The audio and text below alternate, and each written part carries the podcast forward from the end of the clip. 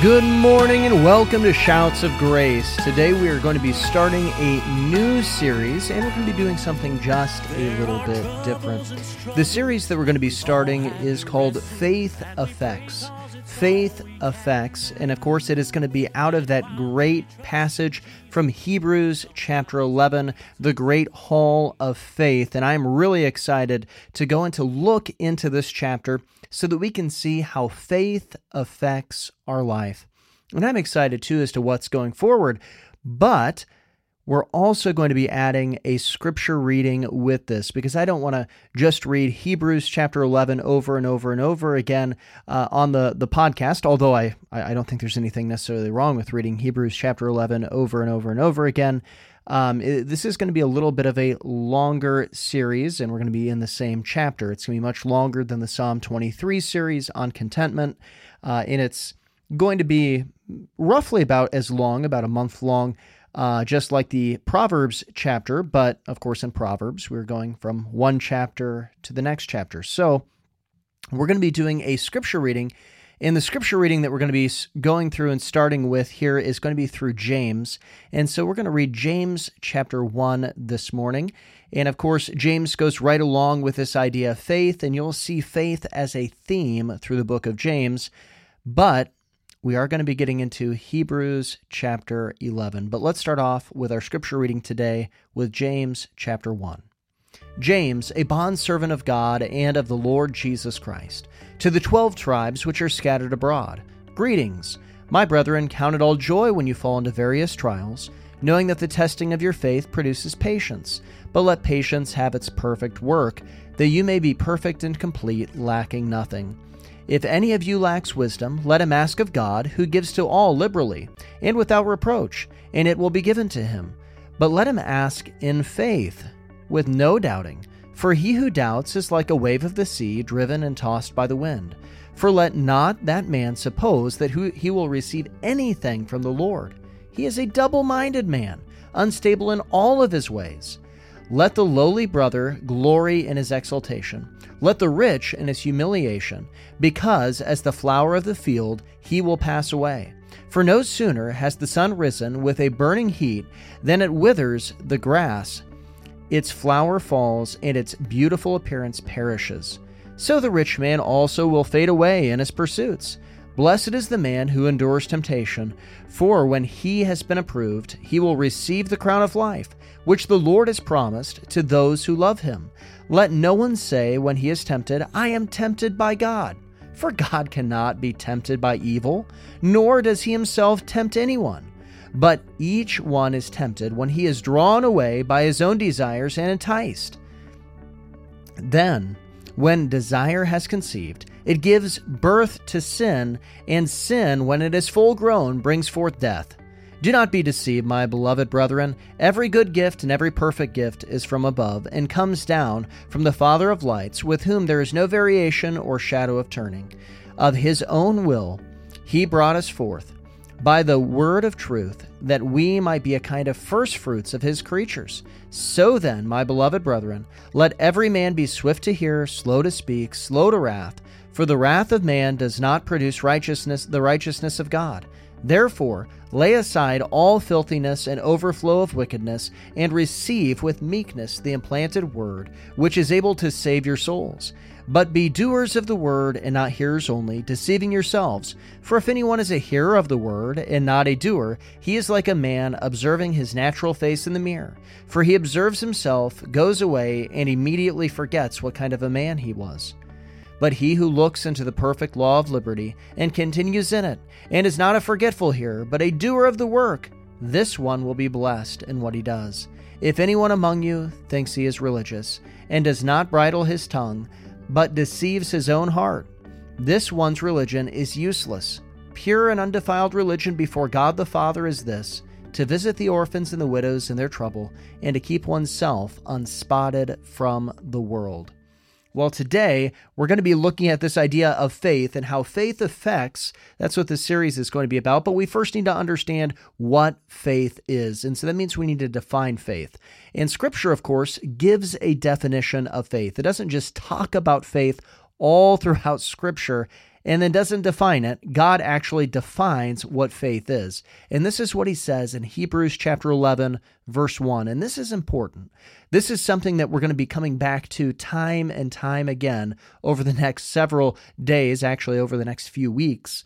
And it says this Now, faith is the substance of things hoped for, the evidence of things not seen. I'm going to read it again because it's really important. Faith is the substance of things hoped for, the evidence of things not seen. So let's define faith. In Scripture, we have many examples of faith, and we often think of David and Goliath. We think of Abraham following God and not knowing where he was going, or Abraham going and, and sacrificing Isaac on the altar, or being willing to sacrifice Isaac on the altar. We often think of Noah building the ark, not knowing uh, even what rain was at that point in time. There are many examples, but there is only one definition of faith. See, faith here, it, it comes from a word that means to win over. The definition is firm persuasion, conviction, belief, or faith. It's the, the Greek word pistis here. And the substance of things hoped for is the descriptor of it. But I want you to first note it is a winning faith. It's a faith that persuades people. It's a faith that convicts and brings conviction. it, is not just this idea of a willy nilly belief, but it is the idea of a firm persuasion. It's a winning over faith. And of course, faith that first wins you over and then it goes out from you and it wins others over also. And we're going to see that in Hebrews chapter 11 as it gives example after example after example of people who walked and lived their lives by faith. And we can see that through their examples, we are won over. And it ought to be that by your example, you win others over. And so we see this power of faith. But it goes in it, it puts some some more meat on the bones here. It says that there is it is the substance of things hoped for. Now, this word substance, it's used uh, in the Greek New Testament there only five times. And it comes from two Greek words. One means to place or to set, and the other means under. And it's a setting under. It's a setting under, and it, it's a legal term. It's the idea of being under the foundation. What is legally under the foundation of a house or, or, or something like that, or a piece of property? What, what is legally under that? Well, it's the title or the deed legally. That's the foundation of it. When you get the title or the deed, we understand that it's just a, a, a, piece of paper, but it's not a worthless piece of paper.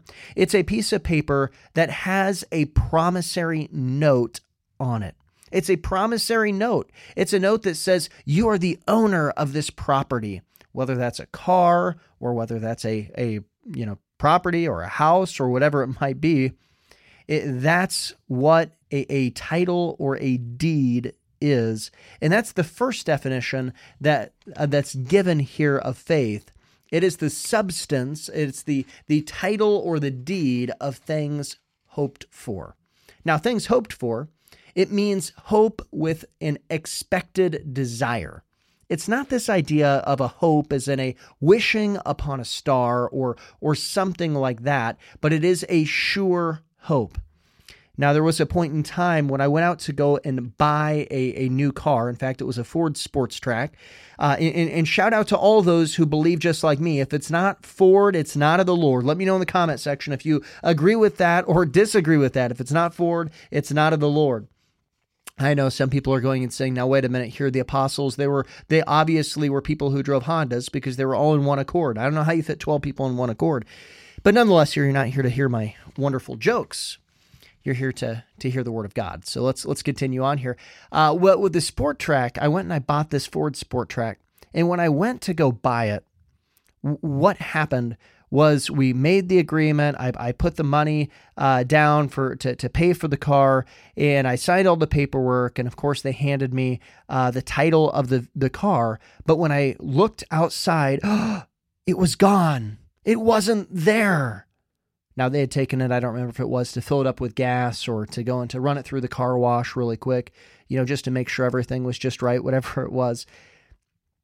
But I didn't panic. I didn't go and throw the paper down on the ground and, and start screaming and yelling at the used car salesman and going and saying, You stole my car. You cheated me out of this. You horrible person. I didn't do that because I wasn't worried. I didn't think that it was stolen. Why? Because I'd signed the paperwork.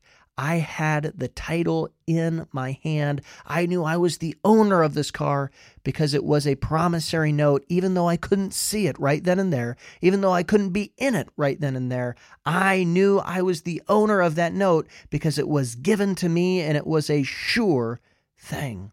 And I was very expectant and hopeful that I would drive that car home, and I did. That's what faith is. It's a title or a deed to the promises of God, that we get the promises of God in our life and we hold on to them knowing that God doesn't write rubber checks, they never bounce. We own that thing, even if we can't see it, that promise, right here and right now. We have ownership of it because it is an expected hope. It is something that is under even the foundation of a building. It is the title or the deed. It's a true promissory note. Now, it also goes and it says this, though it's the evidence of things not seen. Now, this word evidence, interestingly, in the New Testament, it, it, this Greek word is only used two times, and it means conviction, proof, the manifestation of truth, or the action that follows belief. It is the evidence of things not seen. This is a continuation of the substance of things hoped for, but it takes it a step further. In fact, Spurgeon describes it this way in his sermon titled Faith, and he says that there are three parts to faith, and the third part being that we lay uh, that we laid hold of truth. It is the action of actually trusting in what we know and have believed. Simply put, this idea of the evidence of things not seen, it's that real faith has real actions. In James chapter 2 verse 20, something that we're going to read tomorrow, it says this, "But do you want to know, O foolish man, that faith without works is dead?" Even the Bible's definition of faith we find that conviction is demanded of. It's not just an intellectual assent, but it is a moral change. Real faith has real actions. You haven't believed something in the way that the Bible defines faith. You haven't placed your faith in something until there are actions that go along with it. Isn't that great to think about? It's not just an intellectual endeavor of Christianity, but it is something that changes and affects your whole life. And that's what we're going to be looking at in this series is how faith affects our entire life. We're going to go and look at example after example after example of people who had faith and that faith impacted their whole life. They believed God. They grasped that title or that deed. They looked to the promises of God. They laid hold of that title or that deed. They applied it to their life, and it changed their life dramatically. Why? Because they had a real biblical faith, not just an intellectual knowledge, not just a, a understanding of something, but it was a moral change that happened in their life when they truly believed God, their faith had real actions. They didn't have a dead faith, they had a living faith. And I hope that this series really engages you to go and to have actions in your faith, that it goes and it activates your faith in your life so that you put feet to your doctrinal statements. So many times Christians today just get caught up in, I believe this, and I believe that, and I believe this, and I believe that. And that's the good Christians, right? There's a lot of people who go to church and they don't have any idea what they believe. They're just there on an emotional roller coaster. Uh, hoping that they that they might get something fun out of the service. But what I'm hoping is that you'll go and not be somebody who who doesn't know what they believe but it's somebody who does know what they believe. And then with that knowledge of what you believe that it impacts your inner being and you lay hold of the title of the promises of God or the deed of the promises of God. And you have real actions. You have evidences in your life. Real faith has real evidences, or real faith has real actions. And let's just talk just a little bit about the actions of faith. That evidences of things not seen. See, real faith always produces real evidences. Oswald Chambers puts it this way Our Lord's word believe does not refer to an intellectual act, but a moral act. With him, to believe means to commit. Commit yourself to me, he says. And it takes a man all he is worth to believe in Jesus Christ. Close quote. That is real faith. It is the changing of your inner being. Once again, James puts it this way But do you want to know, O foolish man, that faith without works is dead? This is real faith when you put real actions to your faith, when you're really changed. So, we're going to look at, like I said, example after example in, in this series. And so, I want you to understand what faith is, because this is what we want to build in this series with a shout of grace for by grace are you saved through faith right? Grace is grasped through faith. It's the, the the activator to that grace in your life. There's nobody that's that's received the grace of god that has not had faith in their life. And, so what and, and that's of course when it comes to saving faith but that same thing comes to sanctifying faith and that continuing to build your faith and to build you as a christian you need to lay hold of faith in order to continue to activate grace in your life and so that means we need to see the promises of God, know the promises of God, and then we need to, of course, believe the promises of God, but lay hold of them as a title or a deed in our life. Even if we don't see them right now, even though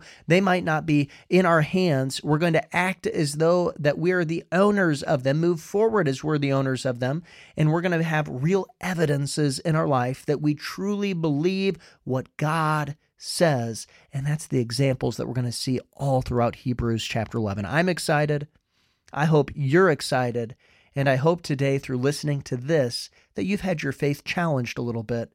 But most importantly, I hope that you understand what biblical faith is, at least from a definitional standpoint.